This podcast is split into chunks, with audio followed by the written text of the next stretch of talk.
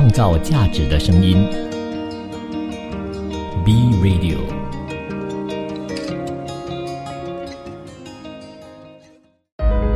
聆听世界的声音，观察全球的变化。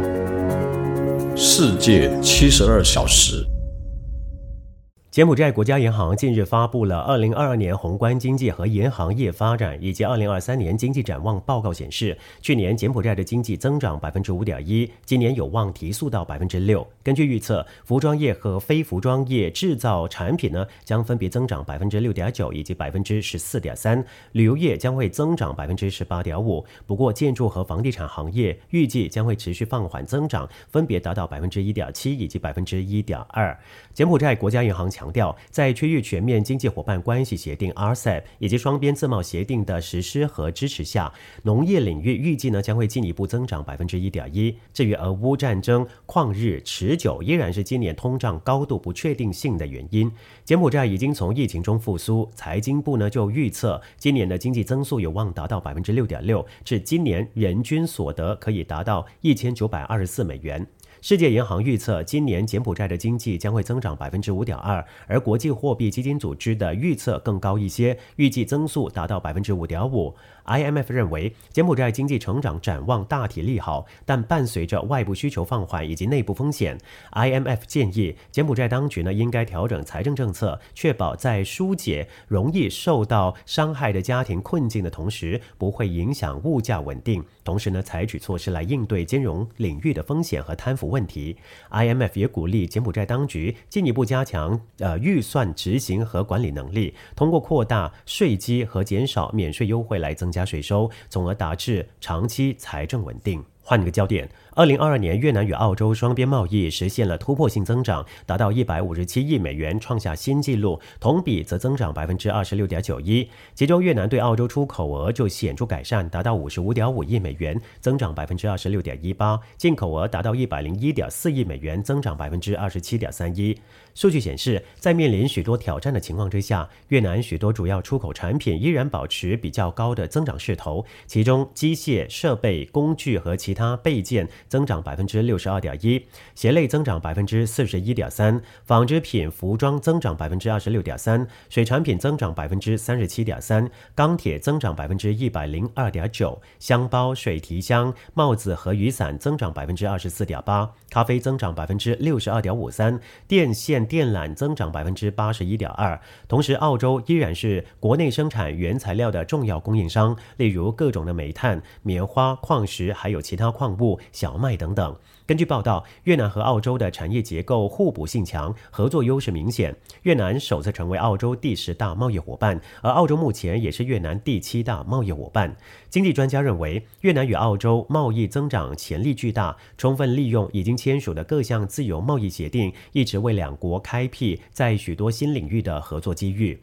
澳洲企业已经看到在越南从贸易投资、教育、旅游到交通运输等等领域的投资机遇，因此呢，澳洲企业就希望可以扩大对越南的投资范围。与此同时，越南企业也可以充分的利用在澳洲各个地方以及地区的投资合作机遇，来扩大越方优势领域的营商以及投资范围。经历了大约三年的新冠肺炎疫情大流行之后，从一月八号起，中国重新开放通往越南多个边境口岸。促使越中两国企业间的贸易活动逐渐恢复正常。数据显示，一月十一号，金城国际口岸出口七十一辆货车，以及进口货车一百五十八辆，而之前每天进出口的货车总数不足二百辆。中国是越南农业产业最重要的出口市场，其中包括水果和蔬菜。越南榴莲成功出口中国市场就是一个很好的例子。当局认为，这个数十亿人口的市场已不再是容易的市场，但是如果越南的农产品和水果确保食品安全、质量和产品设计，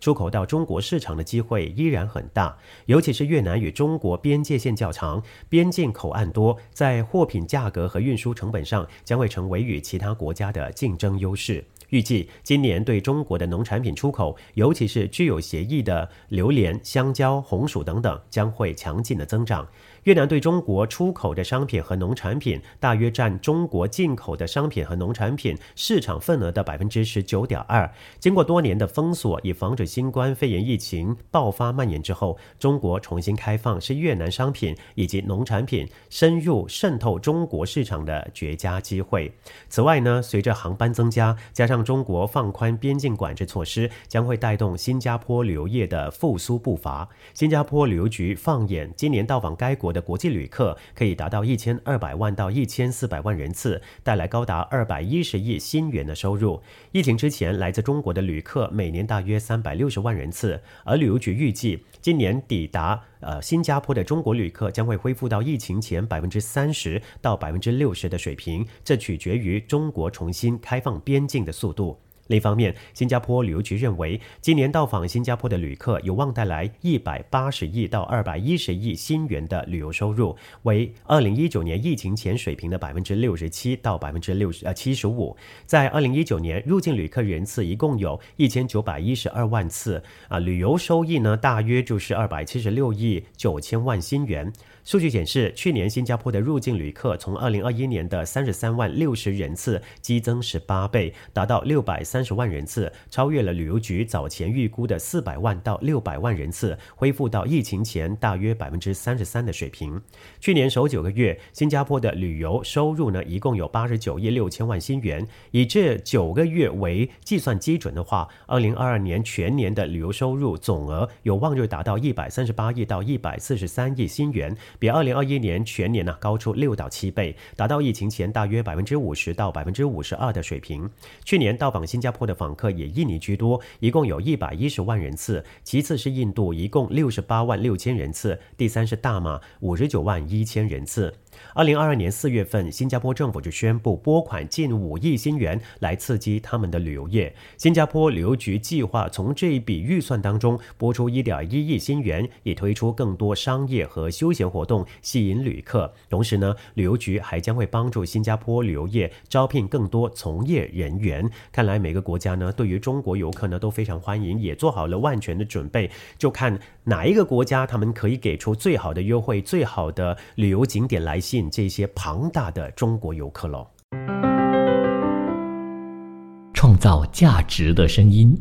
，B Radio。关于二零二三年到底是不是一个经济会好转的一年呢？大家的看法不一。有一项年度调查显示，全球只有五分之二的人认为他们的家庭未来会更好，而低收入家庭对机构的不信任度也越来越高。根据美国公共关系公司艾德曼最新发布的全球信任度调查，美国、英国、德国和日本等等一些全球最大的经济体对经济的悲观程度达到最高点。艾德曼在去年十一月一号到十一月二十八号对全球二十八。八个国家三万二千多人进行了这项调查。这份年度报告进一步证实，这场大流行病以及通胀所造成的影响是如何让社会走向分歧。高所得家庭依然大多信任政府、企业、媒体，还有非政府组织等等机构，但在低收入群体当中，疏离化的现象呢却很普遍。艾德曼首席执行员理查·艾德曼就说：“这确实啊，再次印证了大众阶层的分化。在这场大流行病期间，工位方面的不同。”结果让人看到了这个社会的分化，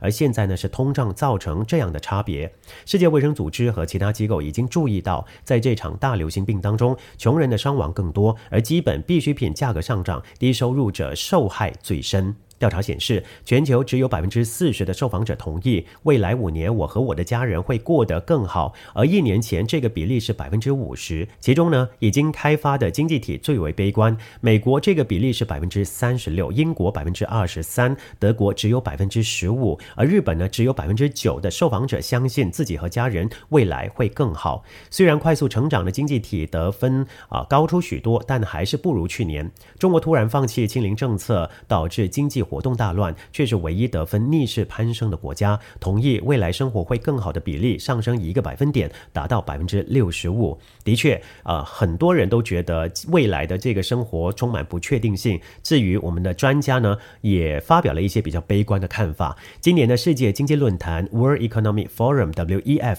已经在十六号正式展开。这次会议主题是在支离破碎的世界下合作。多达五十国的元首、政要、国际的组织还有商。商业代表齐聚瑞士达沃斯。该组织发布了一份报告，他们访问了顶尖经济学家，将近三分之二的人预测二零二三年将会出现全球衰退。尽管他们对通货膨胀以及强劲的资产负债表保持乐观态度，但是专家认为今年的经济增长前景暗淡，特别是欧洲和美国。所有接受调查的经济学家都一致预测，欧洲二零二三年的经济表现会非常的疲软，而百分之九十一的学者认为美国也一样。报告中关于中国大陆的预测倒是非常两极，受访者的看法平分秋色，有的预期增长疲软，有的预期增强，增长会强劲。而最近呢，中国大陆解除了清零政策，预计将为经济增长带来推动力，但是政策转变所带来的破坏性有多大，还有待观察，特别是在健康影响方面。在通货膨胀方面，首席经济学家们就认为各地区都有明显的变化，而大部分预计二零二三年的通货膨胀率会很高，但是各地区都有。存在着差异，从中国的百分之五到欧洲的百分之五十七，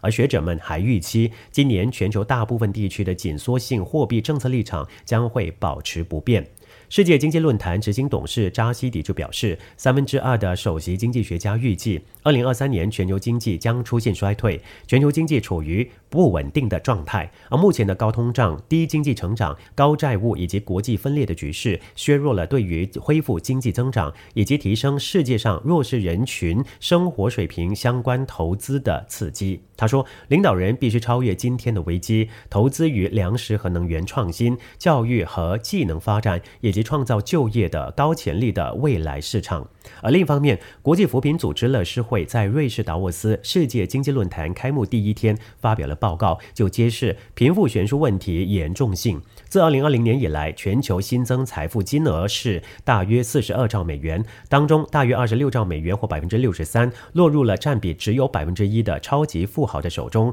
其余99%的人则瓜分剩下的大约是7兆美元的新增财富。而报告提到，最贫穷的一成人口当中，每人赚取一美元的时候，一名超级富豪就赚取了一百七十万美元，意味着贫富悬殊的情况越来越严重。乐视会总干事布彻因此认为，应该针对超级富豪抽取更多的税收，以舒缓贫富悬殊的情况。乐视会也表示，关闭疫情之后，不平等日趋严重。而大部分的国家还是没有办法应对这种危险的现象。法新社报道，乐视会探讨政府在疫情首两年因应不平等选取的行动和政策，公布减少不平等承诺指数 （CRI Index）。这份两年一次的研究指出，疫情让全球不平等状况增加。在这种疾病和深远经济冲突影响之下，受害最深的就是贫穷国家。二零二二年 CRI Index 清楚显示，全球多数政府未能减缓不平等。增加的危险现象，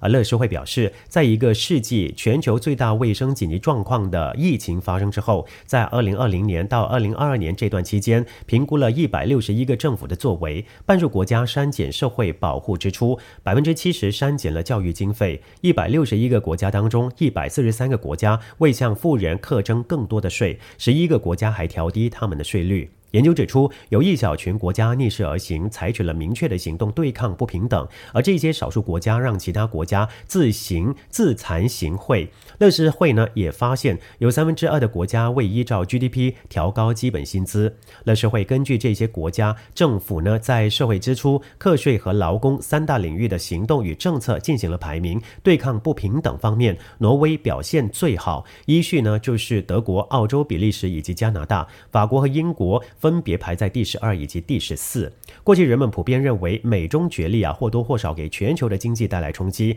踏入二零二三年，美中角力似乎没有缓和和下来的迹象。美国把对中国的先进晶片啊晶片制造设备的出口管制呢扩大到澳门，以防止技术通过澳门转移到中国国内其他的地区。有关规定是七号生效。美国商务部工业与安全局给出的原因是，澳门是中国的特别行政区，受 EAR 出口管制的物品呢。存在被从澳门转移到中国其他地区的潜在风险，因此呢，美国对澳门也实施出口管制，以防止被视为保护美国国家安安全和外交利益的物品呢落到中国手中。以下就是我们今天节目的完整内容，感谢你的收听，我是晋川，明天同样时间我们空中再会。